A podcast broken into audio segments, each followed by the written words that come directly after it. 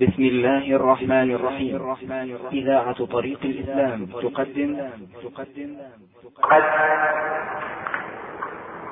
جاء في مثل ما رواه البخاري رحمه الله في صحيحه في كتاب الحج أن النبي عليه الصلاة والسلام أعل بالتوحيد.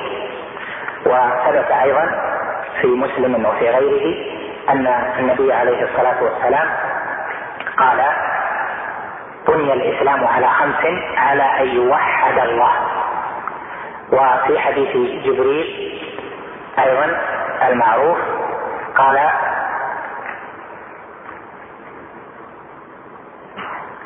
عليه الصلاة والسلام الإسلام أن تشهد أن لا إله إلا الله وأن محمدا رسول الله.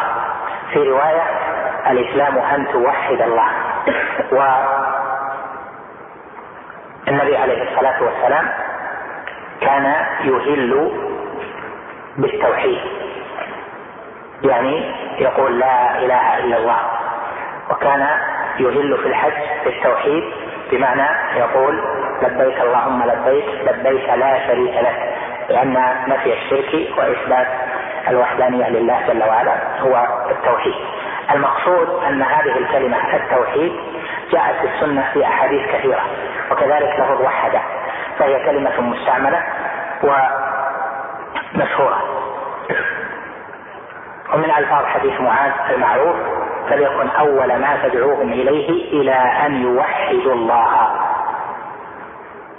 والبخاري بوب كتاب أو جعل من كتبه في صحيحه كتاب التوحيد فالمقصود من هذا بيان أن هذه اللفظة كثيرة في السنة أو جاء وإن لم ترد في القرآن لكن جاءت في السنة وأهل العلم من أهل السنة اعتمدوها وذكروها وصنفوا فيها كتبا. فاهتمام الشيخ رحمه الله بهذه الكلمة هو اهتمام بأصل الدين وليست كلمة محدثة خلافا لمن زعم ذلك بجهله.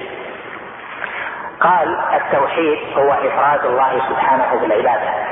التوحيد يعرف بعدة تعريفات.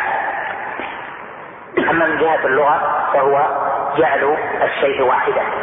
وحد توحيدا يعني جعله واحدا. فوحد المتوجه إليه في العبادة توحيدا يعني جعل المعبود بحق واحدا. والتوحيد عرفه الشيخ رحمه الله هنا بأنه إفراد الله سبحانه بالعبادة. إفراد الله يعني أن يكون التوجه بالعبادة لله وحده هو فرد في ذلك. فلا يجعل من دون الله إلها ولا يجعل مع الله جل وعلا إلها. قال إفراد الله سبحانه بالعبادة. وسبحان تنزيه كما هو معلوم. بالعبادة هذه العبادة ما هي؟ العبادة في اللغة خضوع وتذلل معه حب عن طواعية ورغب ورهب وحسن ظن. وما أشبه ذلك من أعمال القلوب. وأصلها الذل. ذلل الشيء بمعنى جعله متطامنا جعله ذليلا جعله غير وعر غير مستكبر.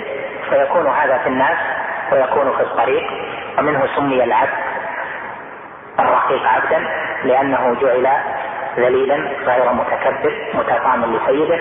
وقيل أيضا للطريق أيضا معبد لأنه ذلل للسير كما قال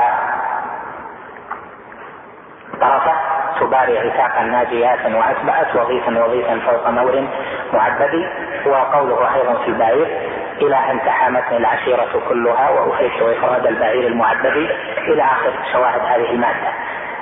أما العبادة في الشرع فالعلماء عرفوها بعدة تعريفات نختار منها في هذا المقام ثلاثة. الأول أن العبادة هي ما أريد فعله في الشرع.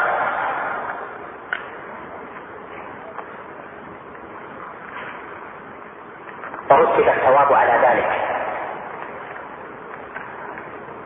وهذا ذكره شيخ الإسلام ابن تيمية في موضع لما تكلم عن الوضوء. فإذا كان الشيء طلب فعله في الشرع ولم يكن مطلوبا قبل ذلك ورتب على ذلك الفعل الثواب فهذا الفعل عبادة. التعريف الثاني أيضا كلي ذكره شيخ الإسلام أيضا في أول رسالة العبودية هي أن العبادة اسم جامع لكل ما يحبه الله ويرضاه من الاقوال والأعمال الظاهرة والباطنة. وعرفه أيضا طائفة من العلماء ومنهم الأصوليون بأن العبادة هي ما أمر به من غير اضطراد عرفي ولا اقتضاء عقلي. فنخلص من هذا إلى أن العباده شيء جاء بالشرع لم يكن قبل ذلك. لم يكن قبل ذلك ليس من جهة الفعل والحصول ولكن من جهة كونه مأمورا به لهؤلاء الناس المعينين فجاء الشرع بالأمر بأشياء كانت موجودة عند العرب ولكن كانوا يفعلونها من غير أمر خاص شرعي بذلك وإنما ورثوها هكذا. فلما أمر بها الشرع ورتب عليها الثواب كانت مما يحبه الله ويرضاه وكانت مأمورا بها من غير اقتضاء عقلي لها ولا اضطراد عرفي بها وإنما كانت باضطراد أمر الشارع بها. فخرجت عن مقتضى كونها جاءت عرفا فقط. لهذا الأقوال الثلاثة هذه في التعاريف العبادة تلتقي ولا تختلف. فإفراد الله سبحانه بالعبادة معناه أن يفرد الله جل وعلا بكل ما أمر به الشرع بكل ما أمر به الشرع من الأقوال والأعمال الظاهرة والباطنة. فيدخل في ذلك أعمال القلوب مثل الإخلاص والرغب والرهب والخوف والتوكل والعناده والمحبة والرجاء والاستعاذة استعاذة القلب إلى آخره. ويدخل فيها أيضا الأفعال الظاهرة مثل الدعاء وأنواعه الاستعانة والاستغاثة والاستسقاء والاستعاذة الظاهرة إلى غير ذلك. ويدخل فيها الذبح والنذر والصلاة والزكاة والدعاء والحج والعمرة الصلة صلة الرحم إلى غير ذلك. فالعبادة اسم يعم هذا جميعا. وكما أنه لا يصلي المصلي إلا لله كذلك لا يستغيث إلا بالله فيما لا يقدر عليه المخلوق. وهكذا في نظائرها كما وضح ذلك مفصلا في كتاب التوحيد وفي ثلاثة الوصول قال وهو يعني التوحيد دين الرسل الذين أرسلهم الله به إلى عباده. هو دين الرسل يعني جميعا. فالرسل جميعا أرسلوا بالتوحيد وهو إفراد الله بالعباد فلم ترسل الرسل أصلا بالشرائع لم ترسل الرسل أصلا ببيان ما يجب من الأعمال مما هو دون التوحيد أو ما يحرم إنما أرسلت بتوحيد الله جل وعلا. لأن توحيد الله جل وعلا هو العلة المطلوبة من خلق الجن والإنس. كما قال جل وعلا وما خلقت الجن والإنس إلا ليعبدون. يعني إلا ليوحدوني. فالعلة المطلوبة من خلقهم أنهم يوحدون الله جل وعلا. لهذا أرسلت الرسل بذلك. هذا التوحيد مفطور عليه العباد بالميثاق. قال جل وعلا وإذ أخذ ربك من بني آدم من ظهورهم ذريتهم وأشهدهم على أنفسهم ألست بربكم؟ قالوا بلى شهدنا. وهذا الذي أخذ عليهم هو التوحيد وهو الفطرة. فأخذ على الناس جميعا هذا الميثاق وهو توحيد الله جل وعلا. ولكن هذا الميثاق عليه وهم في ظهور آبائهم أخذ وعرفوا ذلك وشهدوا به ثم خرجوا على هذا التوحيد خرجوا على الفطرة. خرجوا وهم يوحدون الله جل وعلا لكن تجتالهم الشياطين عن دينهم كما قال عليه الصلاة والسلام الحديث المتفق على صحته. كل مولود يولد على الفطرة فأبواه يهودانه أو ينصرانه أو يمجسانه كما تخرج البهيمة جمعاء. هل تحسون فيها من جدعاء؟ يعني أن البهيمة تخرج سليمة ثم بعد ذلك أهلها يقطعون شيئا من أذنها أو شيئا من بدنها إلى آخره. فالكمال يخرج المولود عليه من جهة التوحيد. يعني على الفطرة ثم تتغير هذه الفطرة. معلوم أن ذلك الميثاق الأول لا يذكر وأن دلائل إقامة الحجة بذلك الميثاق موجودة في الآفاق وفي الأنفس.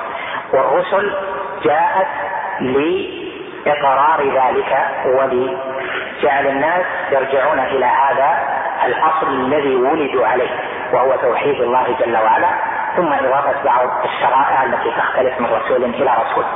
المقصود من ذلك أن دين الرسل جميعا هو التوحيد والرسل جمع رسول وهو من أوحي إليه بشرع وأمر بتبليغه إلى قوم مخالفين له. أما إذا كانوا موافقين فيكون ذلك نبي من الأنبياء كأنبياء بني إسرائيل ونحو ذلك. فالرسل الذين بعثوا إلى قوم مخالفين هم على التوحيد أمروا بالتوحيد ودعوا إليه. قال جل وعلا ولقد بعثنا في كل أمة رسولا أن يعبدوا الله واجتنبوا الطاغوت. وفي سورة الأعراف في ذكر نوح عليه السلام وذكر هود وذكر صالح وذكر شعيب وذكر موسى عليه السلام كلهم يدعون إلى توحيد الله جل وعلا واعبدوا الله ما لكم من إله غيره. إذا كان كذلك فإن الدعوة تكون إلى هذا الأصل الدعوة تكون إلى توحيد الله لأن به صلاح القلوب وصلاح الحالة قال وهو دين الرسل الذين أرسلهم الله به إلى عباده. به يعني بالتوحيد إلى عباده. فما هو دين الرسل الذي أجمعوا عليه اتفقوا عليه كل واحد بعث به هو توحيد الله جل وعلا وهو إفراد الله سبحانه بالعبادة. لهذا نعلم أن كل من عبد غير الله جل وعلا فهو مخالف لكل رسول. ومن عبد غير الله بأي نوع من أنواع العبادة فإنه لم يوحد إنه مشرك وإنه مكذب بجميع المرسلين. قال جل وعلا كذبت قوم نوح المرسلين. فمن لم يوحد الله جل وعلا فقد كذب بالمرسلين جميعا لأن الرسل جميعا أمروا بالتوحيد. فإذا أشرك المشرك فلا يحتاج يقول أنا على دين موسى أو على دين عيسى نقول هو مكذب لجميع الرسل وخارج عن دين جميع الرسل. قال فأولهم نوح عليه السلام. نوح هو أول الرسل وهو من أولي العزم من الرسل وهو عليه السلام الذي جعل الله جل وعلا ذريته هم الباقين في الأرض. أما آدم فإنه نبي مكلم وليس برسول كما جاء في بعض الأحاديث أن أنه عليه الصلاة والسلام قال آدم نبي مكلم. نوح عليه السلام بعث إلى قوم أشركوا بالله جل وعلا. وشركهم كان في الصالحين.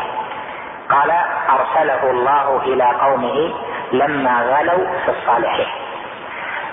الغلو هو مجاوزة الحد. غلا في الشيء جاوز الحد فيه. وتأليه البشر مجاوزة للحد. وهؤلاء الصالحون أولهم ود وود هذا كان من عباد الله الصالحين وهو أول من أشرك به على الأرض. لما مات صوروا صورته كما يأتي في حديث ابن عباس. فقوم نوح هم تتابعوا ذرية آدم وذرية آدم على التوحيد حتى أتى هؤلاء الصالحون ود وسواع ويغوث ويعوق ونسر كانوا قوما صالحين. فهنا شاعت الناس الرغبة في الدنيا والبعد عن تذكر الآخرة. فكانوا إذا أرادوا أن يتشجعوا في العبادة ذهبوا إلى هؤلاء إلى قبورهم إلى ود وإلى سواع وإلى يغوث وإلى يعوق وإلى نسر فنظروا في قبورهم وبكوا عندها فتشجعوا في العبادة فرجعوا. فجاء الشيطان فتكلم عند قبرهم. قال ألا تصنعون أو ألا أصنع لكم صورة تتذكرون بها ودا وتتذكرون بها سواعا فصنع لهم صورة على هيئته فجعلوها على قبورهم وتد وصنم ثم بعد ذلك يعني هم حينما جعل ذلك اولا ليس معبودا ولكن للتذكر ينظرونه فيتذكرونه وأعمارهم كانت طويلة. ثم بعد ذلك قال ألا تجعلون من كل واحد صورة في بيت كل واحد منكم حتى يتذكر. ثم نقلهم بعد ذلك إلى أن يسحبوا في السفر إلى آخره. شاع في أولئك لأجل التذكر ولأجل الحث على العباد ولم يكن يكن أول ذلك الجيل لم يكن مشركا. فيما بعدهم ذهب ذلك العلم وقالوا ما اتخذ آباؤنا هذه الصور إلا لأنها آلهة إلا لأنها معظمة. فتوجهوا إليها بطلب التوسط. قالوا هؤلاء لهم مكانة عند الله لأنهم صالحون فنتوسط بهم فيما نريد. فصار شرك قوم نوح من جهة التوسط بالأرواح أرواح صالحي بني آدم. ود وسواع ويغوث ويعوق ونسر ذكرهم الله جل وعلا في القرآن في سورة نوح. حيث قال جل وعلا وقالوا لا تذرن آلهتكم ولا تذرن ودا ولا سواعا ولا يغوث ويعوق ونسرا وقد أضلوا كثيرا.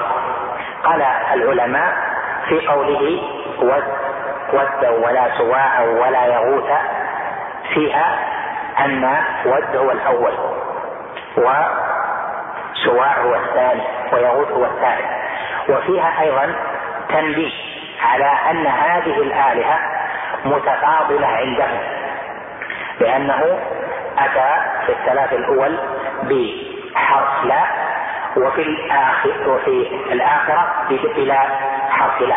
فقال وقالوا لا تذرن آلهتكم ولا تذرن ودا ولا سواع ولا يغوث ويعوق ونسرا فلم يأتي بحرف لا لأجل أن يفاضلوا بين أولئك وبين هذه فهذه الآلهة كانت متفاضلة عندهم وهذا التفاضل عندهم الذي يشعر به اللفظ كما ذكره طائفة من المفسرين هذا التفاضل إنما هو بتفاضل مصلحتهم من هذه الآلهة والتوجه بها. وهذا هو الموجود في هذا الزمن وفي زمن الشيخ وزمن انتشار الشركيات فإن عند عباد القبور وعباد الأولياء أولئك ليسوا متساوين فبعضهم أقطاب وبعضهم أوتاد وبعضهم غوث وهكذا. فإذا التفاضل من جهة الروحانيات من جهة التوسط كان موجودا في زمن نوح عليه السلام. فصرنا على أن ما كان في زمن نوح عليه السلام أن هؤلاء صالحون. وأنهم لم يعبدوا ب اتخاذ قبورهم أوثانا من أول الأمر وإنما عبدوا بعد زمن. لما نسي أول الأمر من اتخاذ صورهم للتنشيط في العبادة وعبد بعد ذلك. ففيه أن الشيطان أتاهم بألا تسد الذرائع في هذا الباب فجاء الأمر شيئا فشيئا حتى عبدوا تلك الآلهة. وفيه أن هؤلاء متفاضلون في الصلاح عندهم.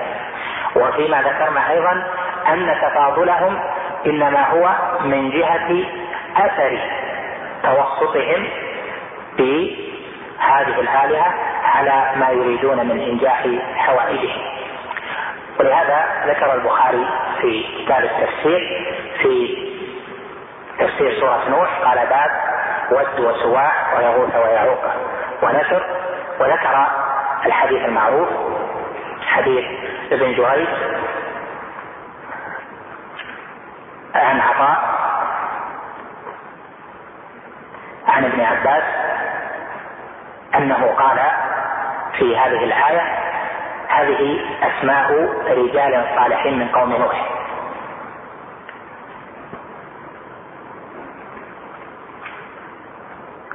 وهذا القدر هو الذي هذا القدر وهو أنهم أسماء رجال صالحين هو الذي يعارض فيه كثير من المعارضين اليوم.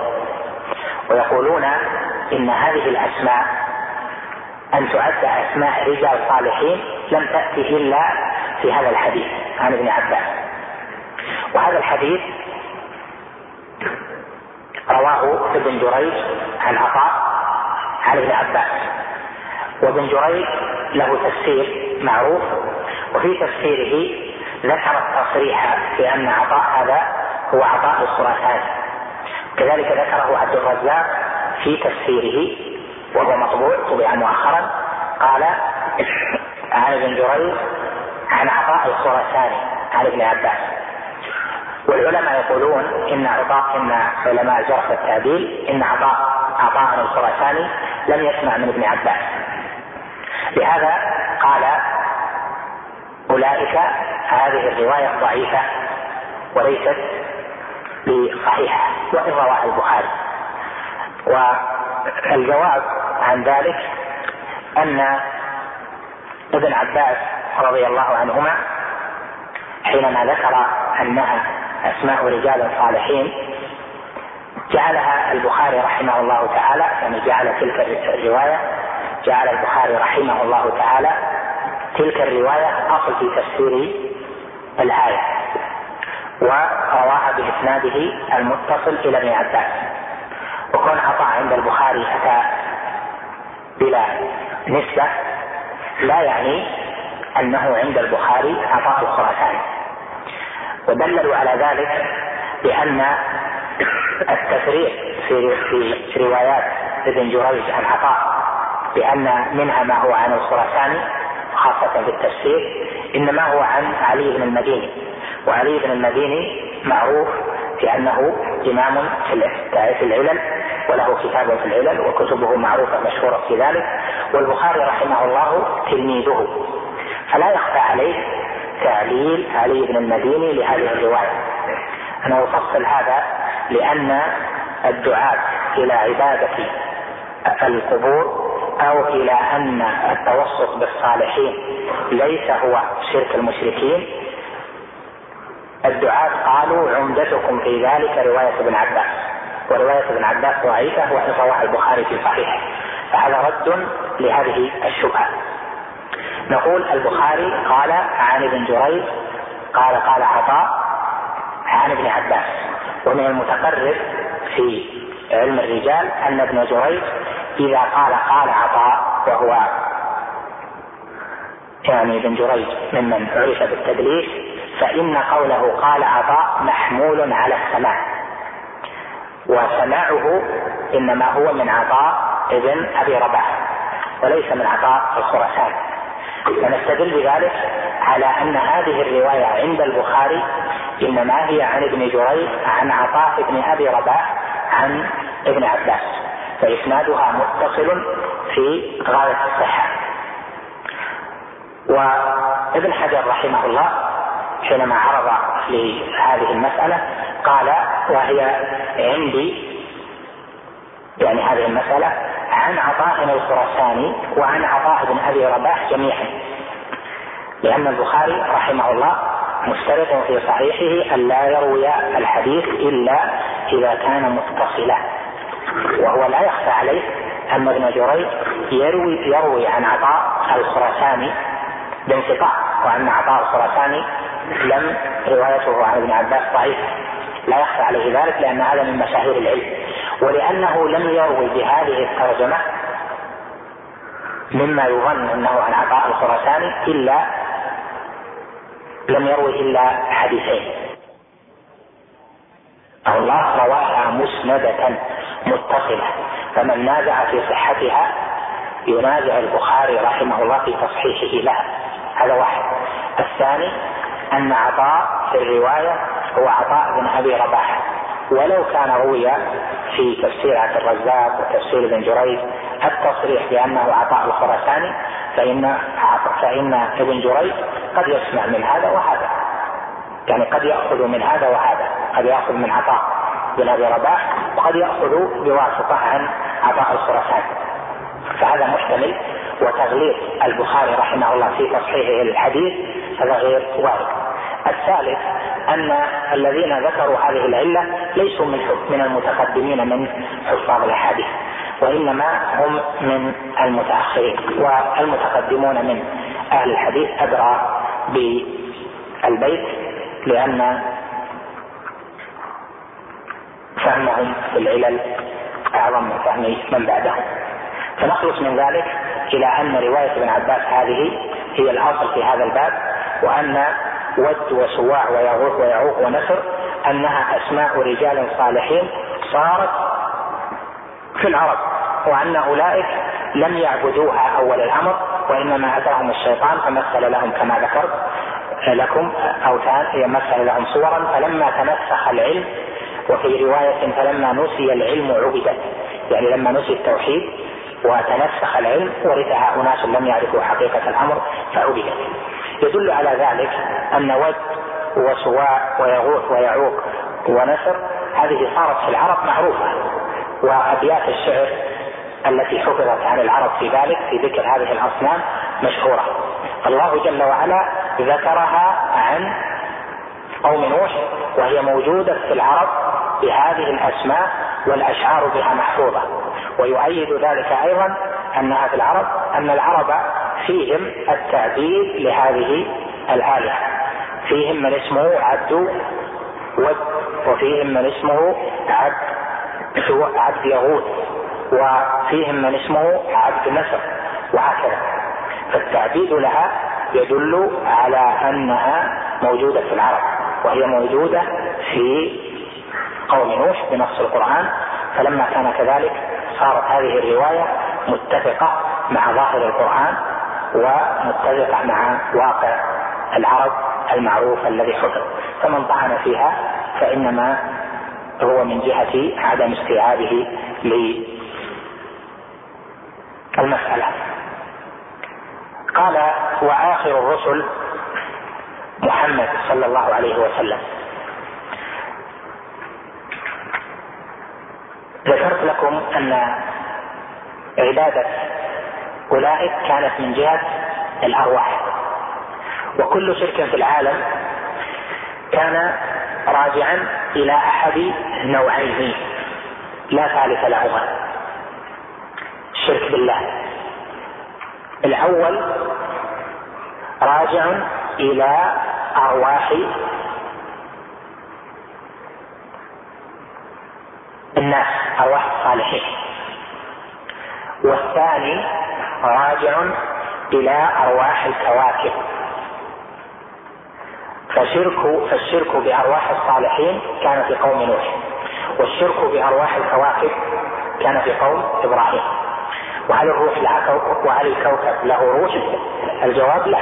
ولكن جعلوا لكل كوكب صورة وصنما صوروا فيه شكل الكوكب. فلما كان كذلك زعموا أن روحانيه الكوكب وروح الكوكب تحل فيه فتتقبل ممن يأتي لها ويطلب فترفع الحوائج إلى الكوكب. وعند هؤلاء الصابئه أن الكواكب تسير العالم وأن كل كوكب له أثر في العالم. والصابعة الذين هم قوم إبراهيم كان كان كان شركهم من جهة الكواكب كما هو معروف. قال جل وعلا وكذلك نري إبراهيم ملكوت السماوات والأرض وليكون من الموقنين. فلما جن عليه الليل رأى كوكب الآيات. فشركهم كان من جهة الكواكب. لما اشركوا بالكواكب؟ لأنهم لما وضعوا الأوثان لهذه الكواكب جاءت الشياطين فتكلمت عند صورة الوثن عند الوثن عند الصنم. فلما تكلمت طلبوا منها أشياء فتحقق لهم ذلك فظنوا أن الكواكب مسيرة لأحداث هذا العالم. فإذا نخلص من ذلك إلى أن الشرك وقع من جهة الشياطين. في الجهتين. شياطين تكلمت بلسان الصالحين تكلمت على أنها روح الصالح فطلب منها وأجابت وعملت أشياء. وشياطين تكلمت على لسان كما يزعم أصحابه لسان الكوكب. وكل شرك متفرع على أحد هذين النوعين. إما شرك بالعلويات أو شرك بالسفليات حقيقة الأمر أن الشياطين حينما تقول ذلك هي عبادة الجن. حينما يطلب منها فإن المعبود هو الجني وليس هو الإنسي قال وآخر الرسل محمد صلى الله عليه وسلم وهو الذي كسر صور هؤلاء الصالحين. هو الذي كسر يعني بنفسه أو بمن أرسل محمد عليه الصلاة والسلام لما دخل مكة عام الفتح دخل وكان حول الكعبة أصنام كثيرة فجعل ينكتهم بعصاه عليه الصلاة والسلام ويقول جاء الحق وزهق الباطل إن الباطل كان زهوقا. وكان من الأصنام إساف ونائلة صنم إساف ونائلة وكانت موجودة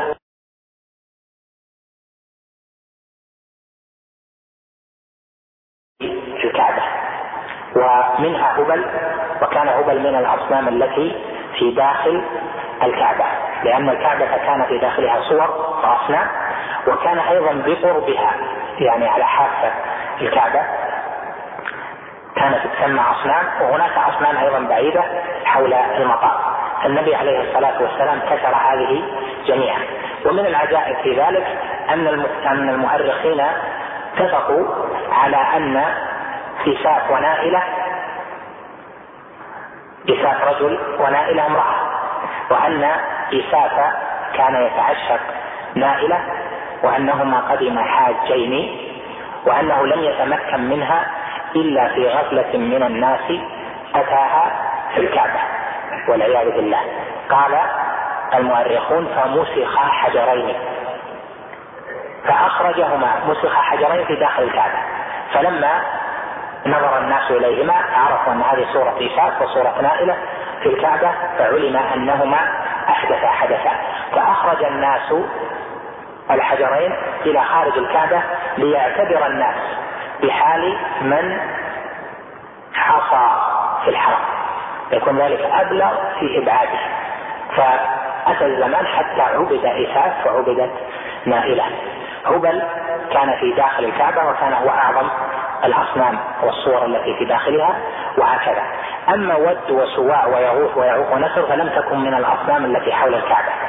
وكانت متفرقة في العرب فقوله وهو الذي كسر صور هؤلاء الصالحين يعني بمن أرسل. فإنه لما انتشر الإسلام فكل قوم فيهم هذا الوثن أو هذا الصنم كسره أصحابه بأمر النبي عليه الصلاة والسلام. وقولنا بأمر النبي ليس أمرا خاصا بهذا السنن ولكن أمرا عاما بكسر الأصنام والأوثان. ومن أصنامهم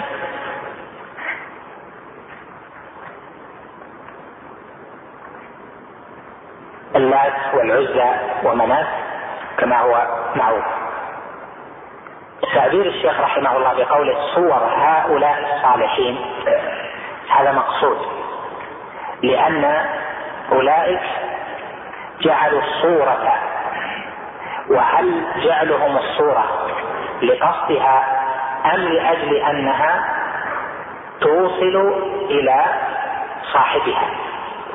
معلوم أن المشركين ليسوا قاصدين للصور من حيث هي لم يقصدوا الصنم من حيث هو وإنما عندهم الصنم وسيلة إلى روح صاحبه. الوثن وسيلة إلى ما يحل بالبقعة أو يحل بالشيء من أرواح. فإذا هم قصدهم الأرواح التي تصعد إلى الملأ الأعلى فتوصل طلباتهم وتوصل حوائجهم. وما يريدون إلى الله جل وعلا فيستجيب الله جل وعلا بهذه الوساطة. هذه خلاصة شرك المشركين. واولئك الذين أشركوا هذا الشرك لم يكونوا بعيدين عن التعبد. بل كما ذكر الشيخ رحمه الله هنا قال أرسله الله إلى أناس يتعبدون. نعم كان أهل الجاهلية كانوا يتعبدون. كان منهم أهل الصيام ومنهم أهل الصلاة ومنهم أهل الدعاء منهم أهل الحج منهم أهل الزكاة منهم أهل الصدقة منهم أهل الصلة منهم أهل الذبح. ومنهم أهل التقرب إلى الله بالطواف والتحنث والاعتكاف إلى آخره والطهارة الكبرى وما أشبه ذلك. فأولئك لم يكونوا يقرون بأن الله جل وعلا هو الخالق وحده وأفراد الربوبية فحسب بل كانوا مع ذلك يتعبدون. لهم صلاة ولهم زكاة ولهم حج ولهم صيام وهذا ذكره الشيخ بعد ذلك بقوله ويحجون ويتصدقون. أما الطهارة فقد ذكر من صنف من صنف في أديان العرب أن العرب كانت عندهم طهارة من الحدث فكانوا يتطهرون من الجنابة. وإذا أجنب المرء بمعنى أنزل الماء فإنه يبعد عن مواقع العبادة ولهذا سموه جنبا سموه جنبا اي بعيدا والجار ذي القربى والجار يعني البعيد. فسموا من أخرج الماء يعني من أنزل سموه جنبا لأنهم كانوا يأمرونه بالابتعاد عن عن الكعبة بالابتعاد عن مواطن العبادة حتى يتطهر. وتطهره في من الجنابة تطهرهم من الجنابة شائع معروف أما التطهر من الحدث الأصغر فهذا إنما هو عند طائفة قليلة منهم. حتى النساء كن يغتسلن من الحيض. وهذا آه، معروف عنهم في عدة أحوال وعدة أبيات. ومنها قصة امرأة آه، كانت مع زوجها ففي سفر وكان معهما ماء قليل. فلما كانت في السفر انقطع عنها الحيض فأرادت أن تغتسل فأخذت الماء فاغتسلت به وكان قليلا فلم يبلغ أن يعممها وبقي عطاشا ليس معهما ماء قيل إنهما هلكا في ذلك. فضرب بهما مثل في هذا. وقد قال في ذلك الفرزدق في بعض أبيات نسبت إليه قال وكنت يذم رجلا وكنت كذات الحيض لم تبق ماءها ولا هي من ماء العذابة طاهر. فكان العرب يعتنون بمسألة الطهارة طهارة الجنب وطهارة الحائض فهذا النوع تعبد منهم بذلك. كذلك الصيام. كان منهم من يصوم وصيامهم مختلف. منهم من يصوم يوما كما كان في الأهل كما كان أهل الجاهلية يصومون عاشوراء كما جاء في الصحيح إن عاشوراء يوم كانت تصومه العرب في الجاهلية. فكان لهم صيام من الفجر إلى غروب الشمس أو من طلوع الشمس إلى غروبها ومنهم من كان يصوم أكثر من ذلك. وهذه كلها ميراث مما ورثوه من الأديان الصحيحة قبلهم. وكان منهم أيضا من يصلي. وصلاته تكون بركوع وذكر ودعاء ويسمونها صلاة معروفة عندهم في ذلك. لكن هذه الهيئة والسجود لم يكن عندهم في ذلك. كذلك كانوا يعتكفون يعتكفون تعبدا. ومنه حديث عمر المعروف إني نذرت أن أعتكف ليلة إني نذرت في الجاهلية أن أعتكف ليلة في المسجد الحرام. فقال له النبي عليه الصلاة والسلام أوف بنذرك. وكان طائفة منهم يتحنثون ويتخلون في الخلاء يتأملون ويذكرون الله جل وعلا. والنبي عليه الصلاة والسلام كان يتحنث في غار حراء في الليالي ذوات العدد. والتحنث يعني العزلة عن الناس والتعبد بذلك والخلوة كانت معروفة عنده كذلك الصدقة مثل ما ذكر الشيخ هنا ويتصدقون كان فيهم الصدقة كثيرة كما قالت خديجة لما جاء النبي عليه الصلاة والسلام وقد فجأه الوحي بحراء فقالت له بعدما قص عليها ما حصل قالت كلا والله لا يخزيك الله أبدا إنك لتصل الرحم وتقري الضيف وتعين الملهوف وتعين على نواحي الحق أو كما جاء في كلامها.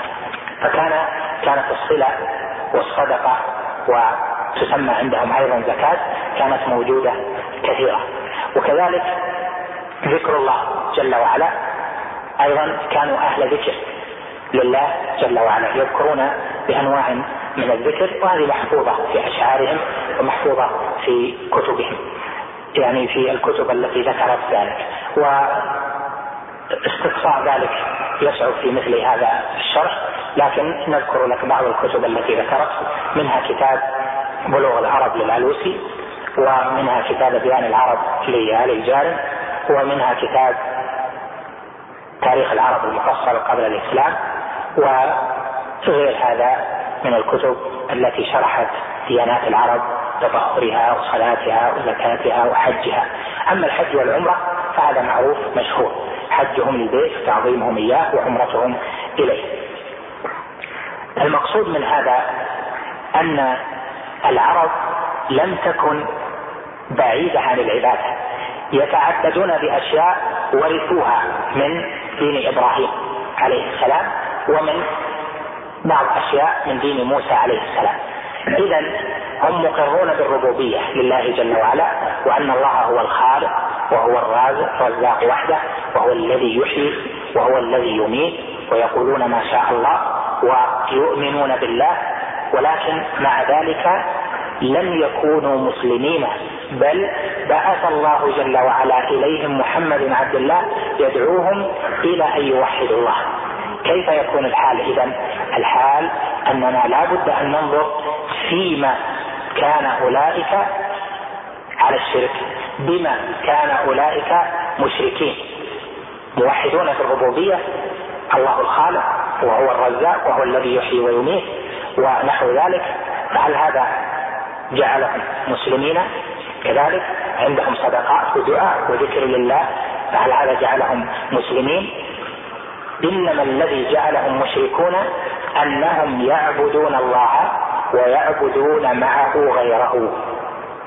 لم يفردوا الله بالعبادة؟ يتقربون إلى تلك الأوثان. وتلك الأوثان منها صور الصالحين. فحصل من هذا برهان عظيم ومقدمة مهمة لهذا الكتاب وهو وهي أن المشرك الذي كان في زمن النبوة لم يكن بعيدا من التعبد. تمام. بل كان يتعبد. كان عنده نوع تعبد نوع صلاح. من جهة أنه في الناس صاحب خير وصاحب صدقة صاحب ذكر إلى آخره. لكنه صار مشركا لأنه عبد مع الله جل وعلا غيره. فإذا كان الأمر كذلك كان قتال. النبي عليه الصلاة والسلام باولئك وكان تكفيرهم لأجل أنهم أشركوا تلك الآلهة الباطلة مع الله جل جلاله فعبدوا الله وعبدوها. إذا وصلنا إلى هذه جاء السؤال المهم وهو كيف عبدوا تلك الآلهة؟ هل ادعوا في اللات والعزى ومنات وهبل وود وسواع ويغوث ويعوق ونسر وإساف ونائلة هل ادعوا أنها تخلق؟ الجواب لا هل ادعوا أنها ترزق استقلالا؟ الجواب لا قال جل وعلا قل من يرزقكم من السماء والأرض أمن يملك السمع والأبصار ومن يخرج الحي من الميت ويخرج الميت من الحي ومن يدبر الأمر فسيقولون الله بلا جدال يقولون الذي يرزق ويحيي ويميت هو الله فإذا حين يسألون تلك الآلهة الباطلة الرزق حين يسألونها أن ترزقهم هل يعتقدون فيها أنها تملك الرزق استقلالا؟ الجواب لا لأن الله جل وعلا أخبرنا بأنهم لو سئلوا من يرزقكم من السماء والأرض لقالوا الله يرزقنا. فإذا لما صاروا مشركين؟ لأنهم جعلوا تلك الآلهة وسائط في طلب الرزق شفعاء في طلب الرزق. ولهذا قال الشيخ رحمه الله بعدها ولكنهم يجعلون بعض المخلوقات وسائط بينهم وبين الله. هذه الوساطة لها جهات الجهة الأولى جهة التوجه يعني نوع التقرب لها بالعبادة. والجهة الثانية مكانتها عند الله حتى ترفع الحاجات.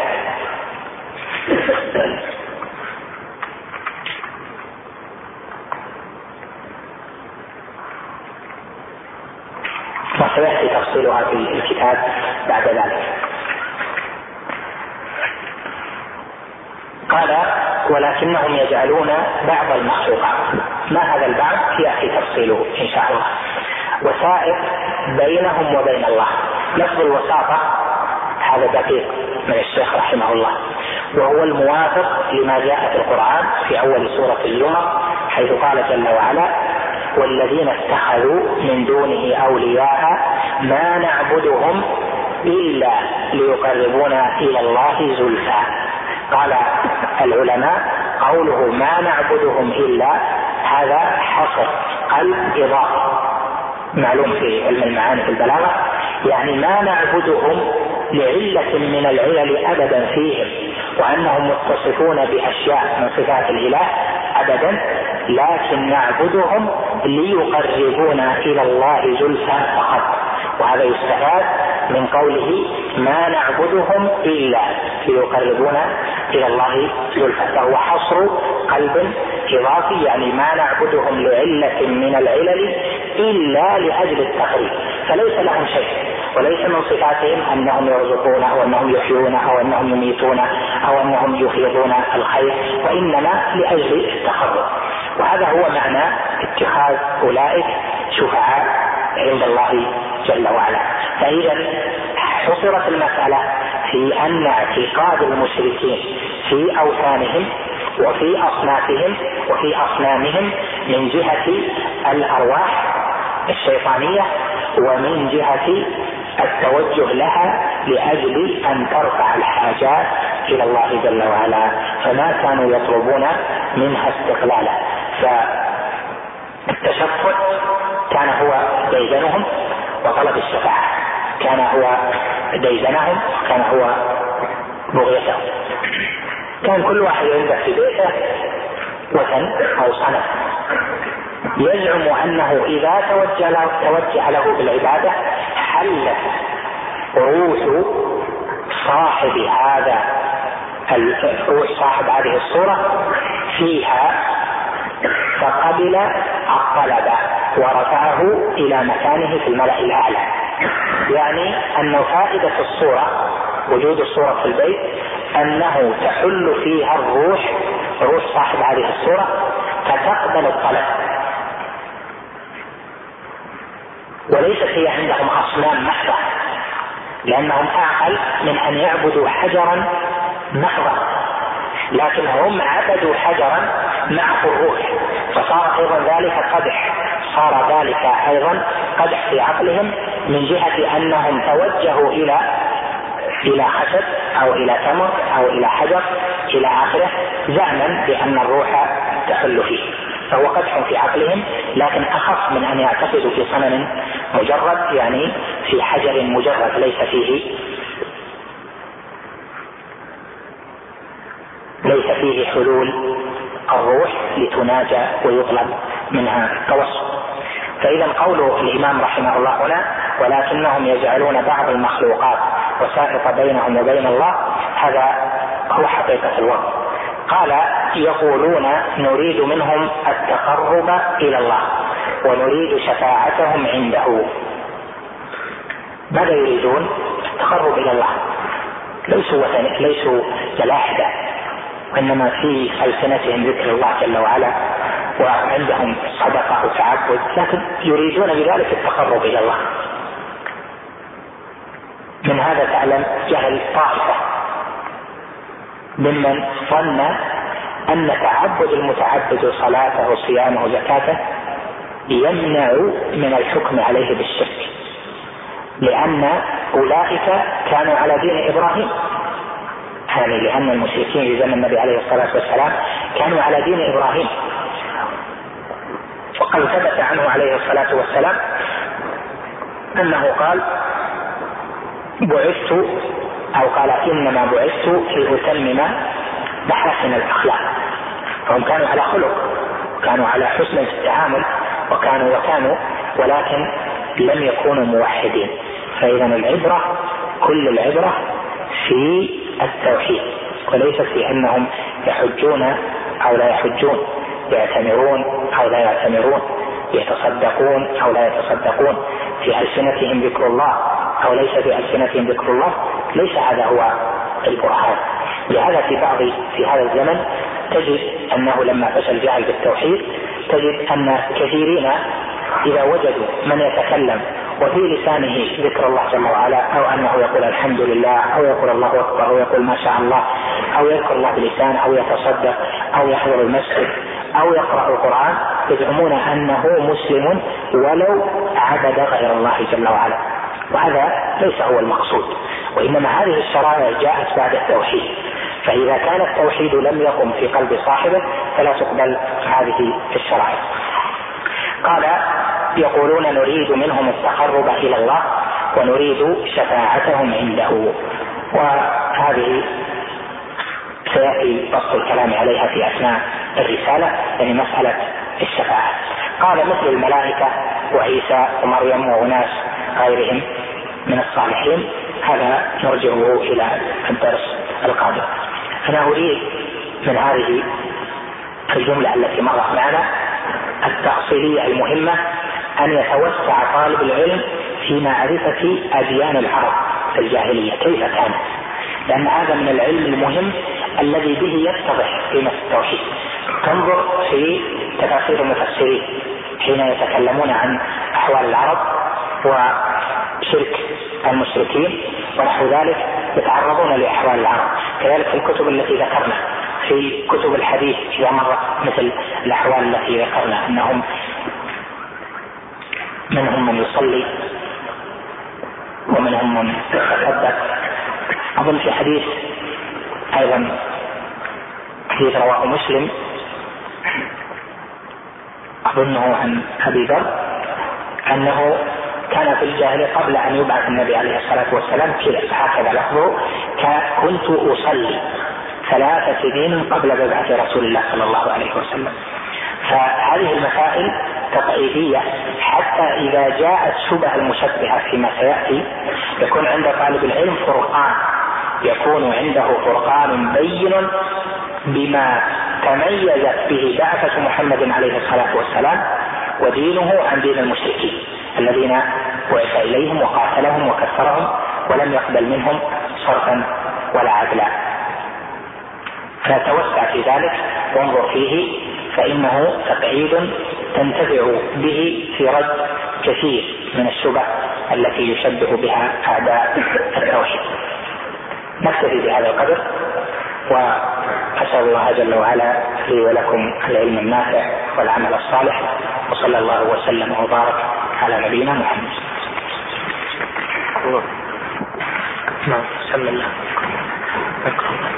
بسم الله الرحمن الرحيم. الحمد لله رب العالمين. والصلاة والسلام على نبينا محمد وعلى آله وصحبه أجمعين.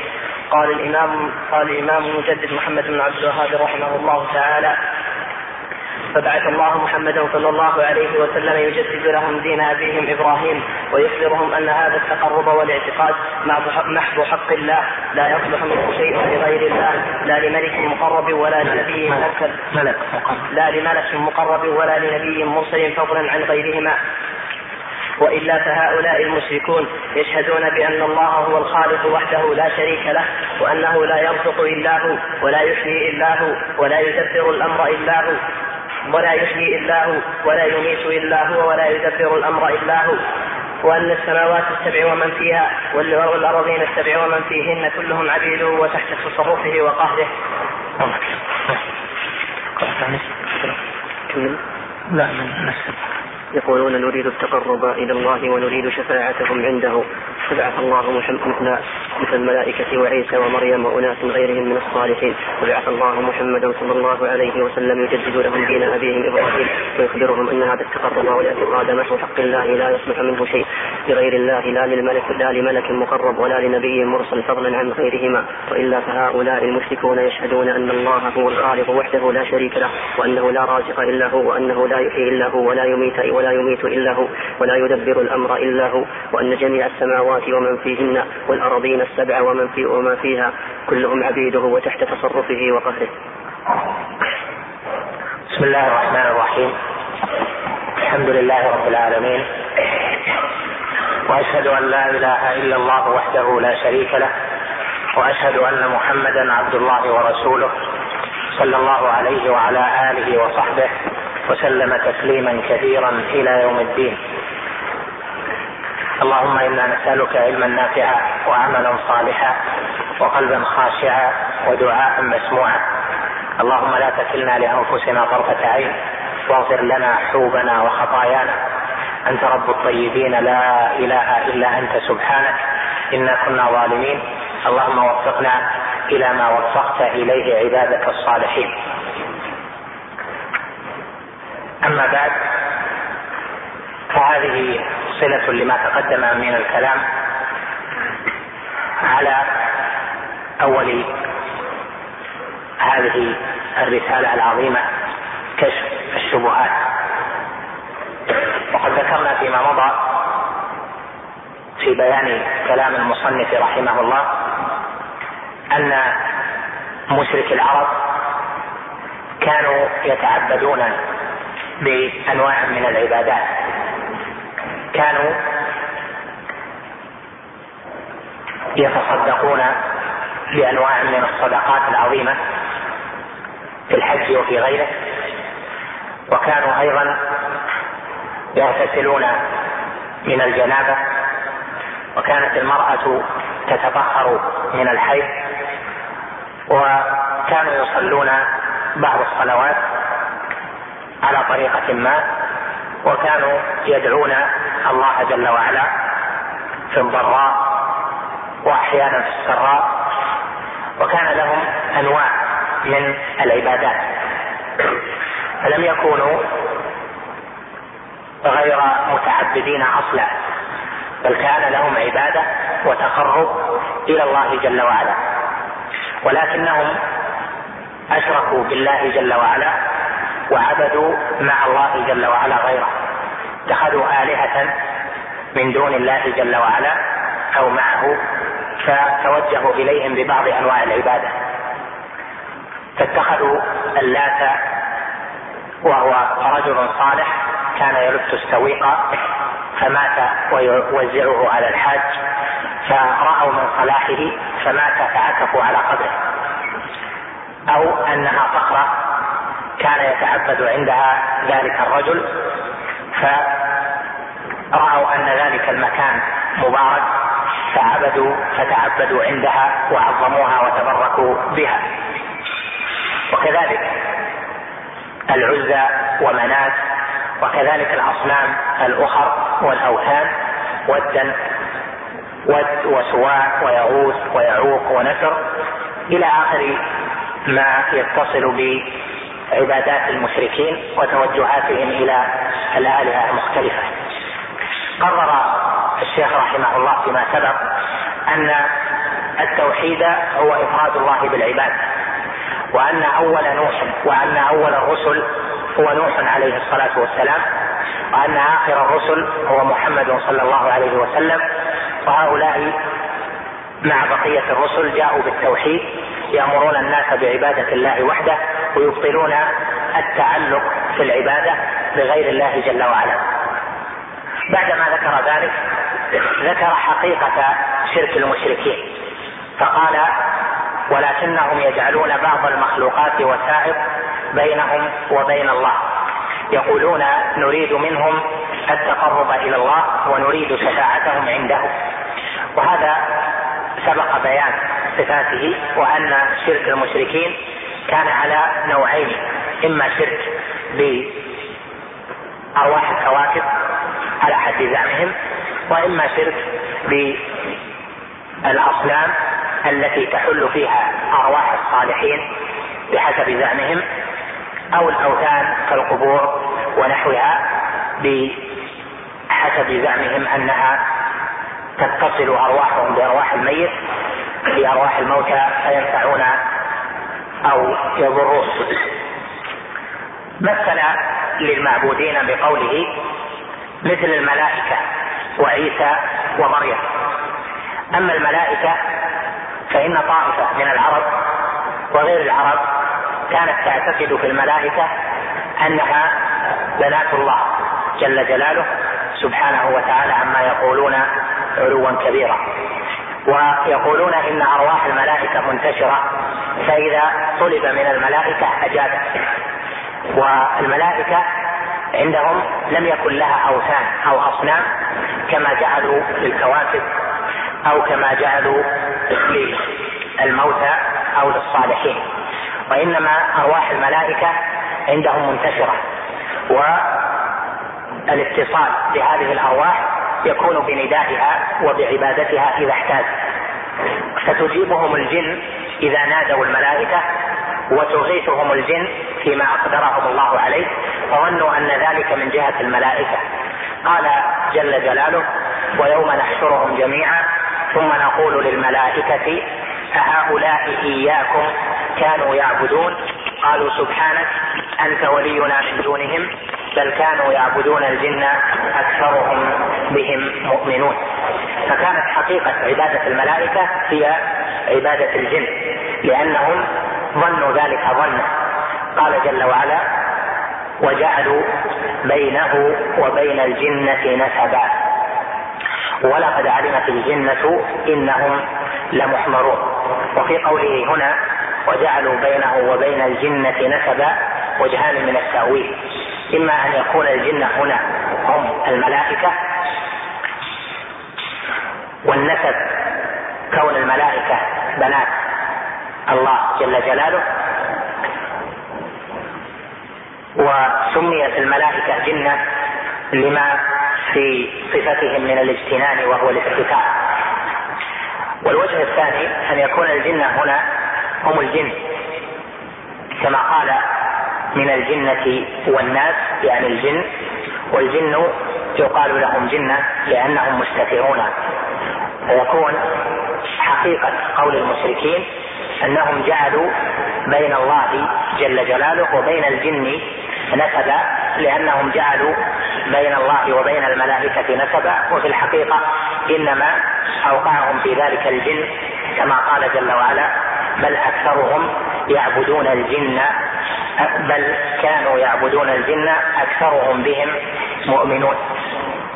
فدل ذلك على أن عبادة الملائكة كانت موجودة وأن اعتقادهم في الملائكة لأجل أن الملائكة أرواح طاهرة. فاستغاثوا بها وطلبوا منها فأغاثتهم الجن فعظم تعلقهم بالملائكة وعظم تصحيح اعتقادهم في الملائكة أنها بنات الله جل جلاله. المقصود من ذلك أن تعلم أن سبب الشرك شرك المشركين بالملائكة هو التعلق بالأرواح الطاهرة الملائكة أرواح طاهرة بالاتفاق وذلك عند الأمم جميعا. فجعلوا تلك الأرواح الطاهرة وسيلتهم إلى الله جل جلاله. والله جل وعلا بين أن حقيقة عبادة الملائكة إنما هي عبادة للجن. لأنهم لما تعلقوا بالملائكة واستغاثوا بها ليست للملائكة في الحقيقة وإنما هي للجن لأن الجن هي التي أضلتهم بذلك. كما ذكر في سورة سبأ في الآية التي ذكرتها لكم قوله جل وعلا ويوم نحشرهم جميعا ثم نقول للملائكة أهؤلاء إياكم كانوا يعبدون؟ قالوا سبحانك يعني ننزهك عن جميع ما لا يليق بجلالك وعظمتك ننزهك عن أن نعبد معك ونعظمك جل وعلا بما أنت أهله. أنت ولينا من دونهم. تبرأوا من أولئك. ثم قالت الملائكة بل كانوا يعبدون الجن. بل كانوا يعبدون الجن. هذه هي الحقيقة. وإذا نظرت في حال الذين تعلقوا بالصالحين أو تعلقوا بالموتى فإنهم لهم شبه من جنس شبه المشركين في عبادتهم للملائكة وعبادتهم للات أو لود وسواع إلى آخر أوثانهم. وذلك أنهم يخاطبون ذلك الميت فإذا خاطبوه ظهر لهم إما في صورة أو سمعوا صوته الذي يعلمونه. فإذا سمعوا صوته ظنوا أن هذا هو روح ذلك الآدمي أو ظنوا أن المخاطب لهم الملائكة أو المجيب لهم الملائكة فعظم تعلقهم بتلك الأرواح. وفي الحقيقة إنما كان ذلك من جهة الجن لأن شياطين الجن تعهد أبوهم إبليس بأن يضل ذرية آدم إلا القليل قال جل وعلا مخبرا عن قول إبليس لاحتنكن ذريته إلا قليلا. وقال جل وعلا إلا عبادك منهم المخلصين. فاستثنى أهل الإخلاص الذين خلصوا الذين خلصوا من الشرك ف أخلصوا عملهم لله جل وعلا. فإذا حقيقة الشرك متماثلة. ليس ثم فرق بين الشرك بالملائكة والشرك بالأموات والشرك بروحانية الكواكب. الحقيقة واحدة وهي أنه تعلق من بني آدم بأرواح غائبة. وهذه الأرواح الغائبة عظمت الشبهة بها لما كلمتهم والشياطين الجن لهم القدرة على تكليم على التكليم وعلى أن يتشبهوا بصورة ابن آدم كما جاء إبليس للمشركين في صورة رجل نجدي ويسمع الآدمي صوتا يظنه صوت آدمي وهو صوت جني يقلد صوت الآدمي ومعلوم أن مثل هذه الغائبات إذا تعلق بها المرء وقع في اضلال نفسه لأنه تعلق بشيء لا يدري ما حقيقته. والمعلوم المتقرر عند أهل الشرائع جميعا وعند أهل العقول الصالحة العقول السليمة أن الميت لا تخاطب روحه روح الآدم. حتى في هذا العصر فيما يسمونه تحضير الأرواح في أرواح الموتى ونحو ذلك. هذا إنما هو من جهة شياطين الجن.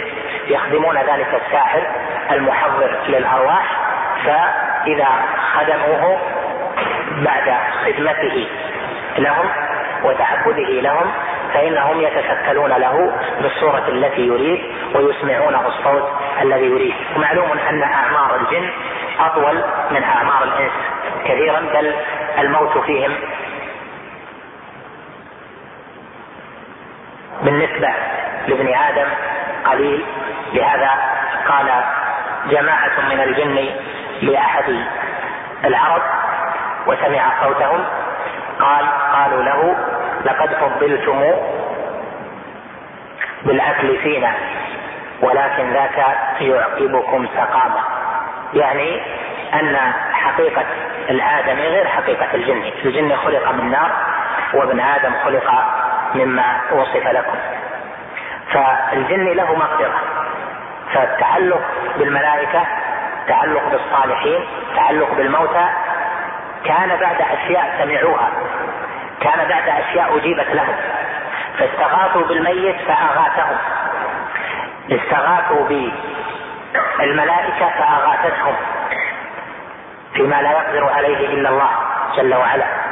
وكان في الحقيقة أن الذي أعطاهم الجن وأن الذي يسر لهم ذلك أو أغاثهم إنما هم الجن وذلك ليوقعوا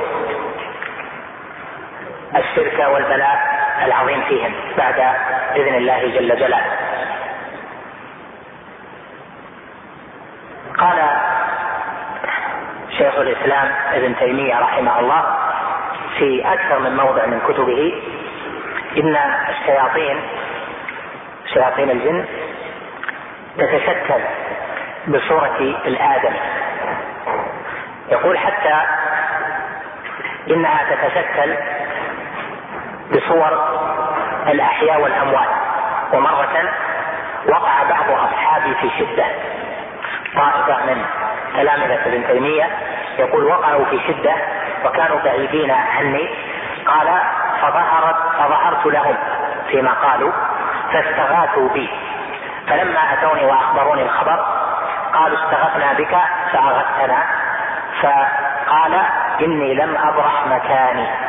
ذاك شيطان تمثل في صورتي.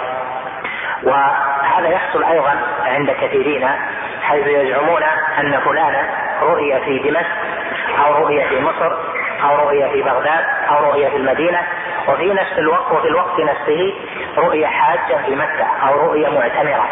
ومن المعلوم القطعي عند أهل العقول الصحيحة أن الجسم الواحد لا يكون في مكانين متباعدين في الزمن نفسه. ومن قال إنه رآهم هنا ورآهم هنا فهو صادق.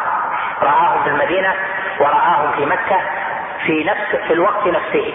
يقول رأيناه حاجا وأهل البلد الفلاني يقولون يوم عرفة رأيناه عندنا.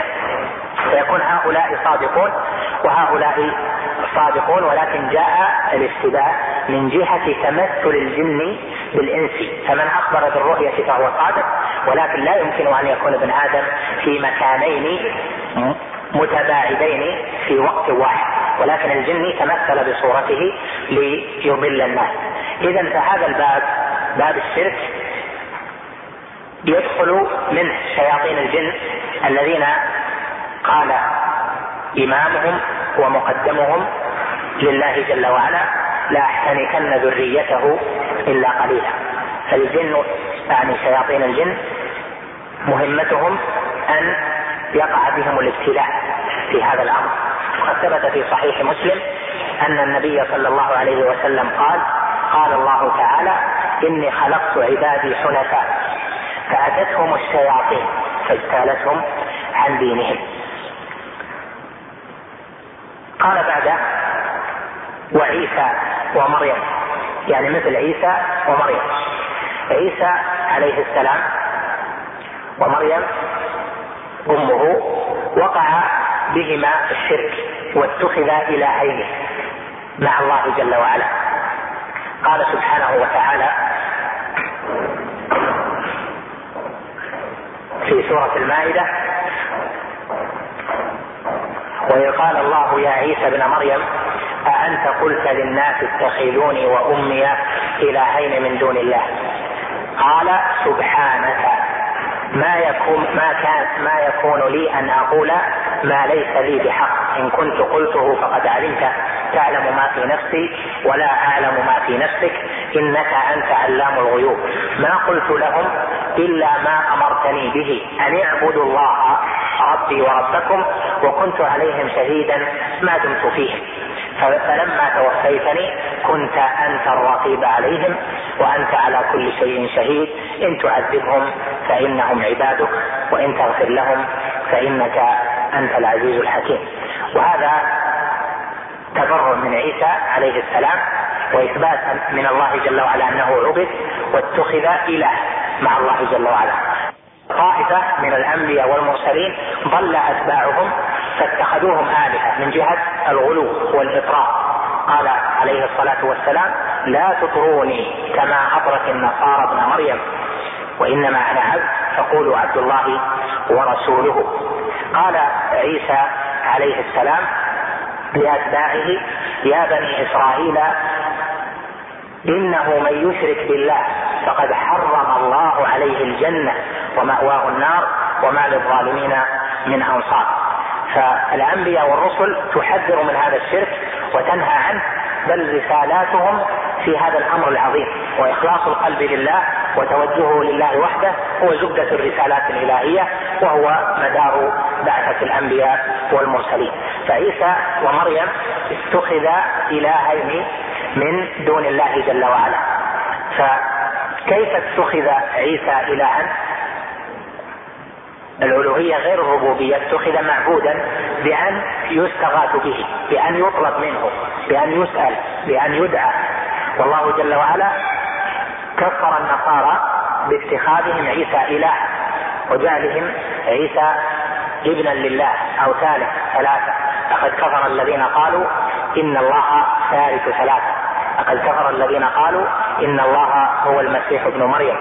وهذا كله لأجل أنهم اتخذوا المسيح وأمه إلهين. ما المسيح ابن مريم؟ إلا رسول قد خلت من قبله الرسل وأمه صديقة كان يأكلان الطعام. الآيات في القرآن في هذا الأمر كثيرة؟ الذي حصل في هذه الأمة أنهم ما نظروا في كيف كيف صار عيسى عند أتباعه المنحرفين عن سبيله. كيف صار إله فاتخاذ عيسى إله من جنس اتخاذ الأوثان آلهة ومن جنس اتخاذ الصالحين في هذه الأمة آلهة. فالذين اتخذوا عبد القادر الجيلاني أو الجيلاني إلها أو معبودا من جنس تلك الشبهة. الذين اتخذوا العيدروس إلها ومعبودا هو من جنس تلك العبادات. الذين اتخذوا البدوي أو الحسين أو زينب أو سكينة أو غير هؤلاء من جنس شرك أولئك لأنه تعلق بالأرواح واعتقاد أن هؤلاء لهم مقامات عظيمة عند الله جل وعلا وحصل لهم ما يريدون في بعض استغاثاتهم من جهة الجن. فصارت الشبهة في الشرك في هذه الأمة من جنس الشبهة يعني من جهة حصول الشرك من جنس الشبهة عند المشركين فضل المتأخرون بما ضل به الأولون والقرآن من أوله إلى آخره في رد هذا وبيان ضلال المشركين وبعدهم عن ما يرضي الله جل جلاله وما يحبه سبحانه وتعالى. قال وأناس غيرهم من الصالحين. عبد الصالحون كثير. وعبادة الصالحين من جهة أن أرواح الصالحين طاهرة لها المقام العظيم عند الله جل جلاله وأن الله جل وعلا لا يرد لهم طلبا.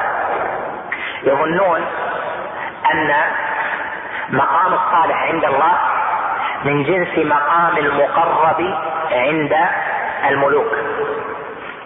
والملوك ملوك الأرض إذا صار عندهم من هو مقرب ويحترمونه ولهم فيه مصلحة يكون إجابة لطلبه.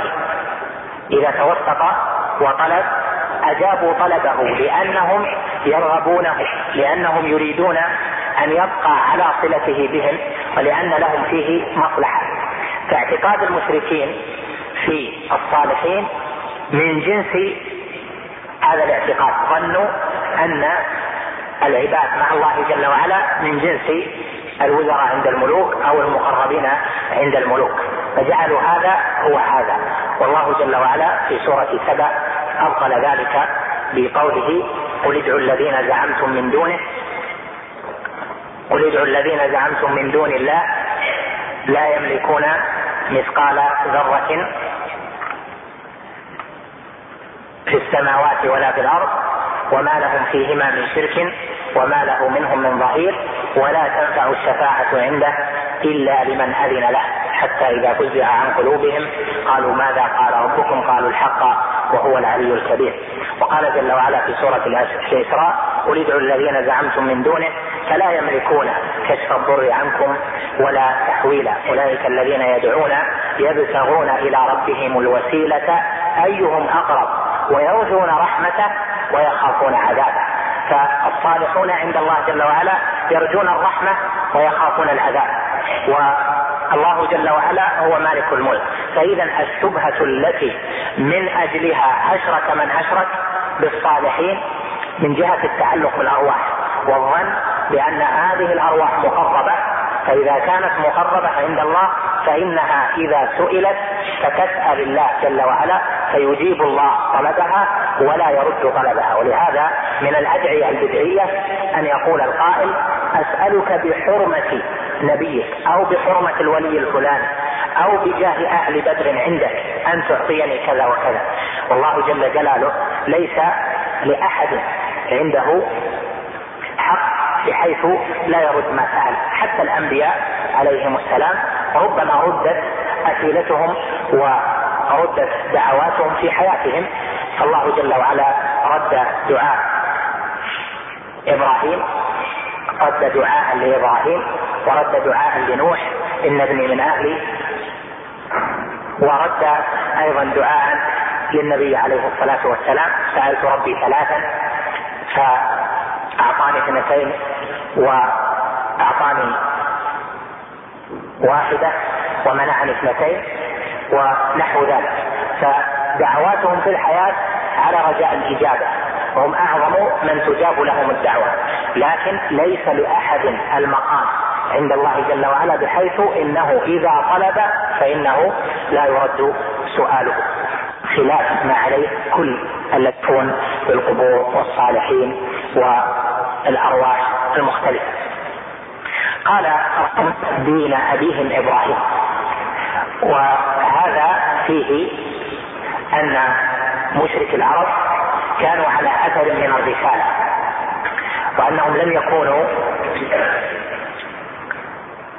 بلا رسول قبل محمد صلى الله عليه وسلم بل كانت رسالة إبراهيم عليه السلام فيهم لهذا كان فيهم بقايا من دين إبراهيم كما ذكرنا من أمور الفطرة من الغسل من الجنابة وغسل المرأة من الحيض والصدقات وبعض الأدعية والصلوات ونحو ذلك. فبعث الله محمدا صلى الله عليه وسلم يجدد لهم دين أبيهم إبراهيم. قول الشيخ رحمه الله يجدد لهم دين أبيهم إبراهيم أخذه من قوله جل وعلا إن إبراهيم كان أمة قانتا لله حنيفا ولم يكن ولم يكن من المشركين شاكرا لأنعمه اجتباه وهداه إلى صراط مستقيم وآتيناه في الدنيا حسنة وإنه في الآخرة لمن الصالحين. ثم أوحينا إليك أن اتبع ملة إبراهيم حنيفا وما كان من المشركين. فالنبي عليه الصلاة والسلام يجدد للعرب دين أبيهم إبراهيم. والله جل وعلا قال لتنذر قوما ما أنذر آباؤهم فهم غافلون. وقوله جل وعلا لتنذر قوما ما أنذر آباؤهم فهم غافلون. ما أنذر فيها وجهان من التفسير في هذه الآية إما أن تكون موصولة يعني لتنذر قوما الذي انذر آباؤهم فهم غافلون عما انذر آباؤهم. والثانية ما نافية لتنذر قوما ما أنذر آباؤهم يعني لتنذر قوما لم ينذر آباؤهم. والمقصود يكون هنا بآبائهم الآباء القريبون. المقصود الآباء القريبون لأن أولئك غفلوا عن دين إبراهيم وملة إبراهيم إلا بقايا من العرب. أفراد كانوا يسمون الحنفاء اتبعوا ملة إبراهيم في كثير منها. فإذا لفظ التجديد هنا لأجل ما ذكرت وهذا يدل على أن مشرك العرب كانت لهم رسالة قبل محمد صلى الله عليه وسلم. وذلك ظاهر بين والحجة عليهم قائمة به وجود الكعبة عندهم وبإقرارهم بأنهم من نسل إبراهيم عليه السلام. رسالة إسماعيل ورسالة إبراهيم عليهما السلام فيهم والنبي عليه الصلاة والسلام جدد لهم دينهم. قال فبعث الله محمدا صلى الله عليه وسلم يجدد لهم دين أبيهم إبراهيم. دين إبراهيم هو التوحيد. والقنوت لله جل جلاله. قال سبحانه وتعالى في سورة الزخرف وإذ قال إبراهيم لأبيه وقومه إنني براء مما تعبدون إلا الذي فطرني فإنه سيهدين. وجعلها كلمة باقية في عقبه لعلهم يرجعون. عقبة من نسل إسحاق وعقبة أيضا من نسل إسماعيل وهم العرب. لعلهم يرجعون يعني إلى هذه الكلمة. فدين إبراهيم عليه السلام هو التوحيد والبراءة من الشرك وإخلاص العمل والدين لله جل جلاله وهو الذي بعث الله به محمدا صلى الله عليه وسلم كما قال ثم أوحينا إليك أن اتبع ملة إبراهيم حنيفا وما كان من المشركين. وكما قال جل وعلا أولئك الذين هداهم الله فبهداهم.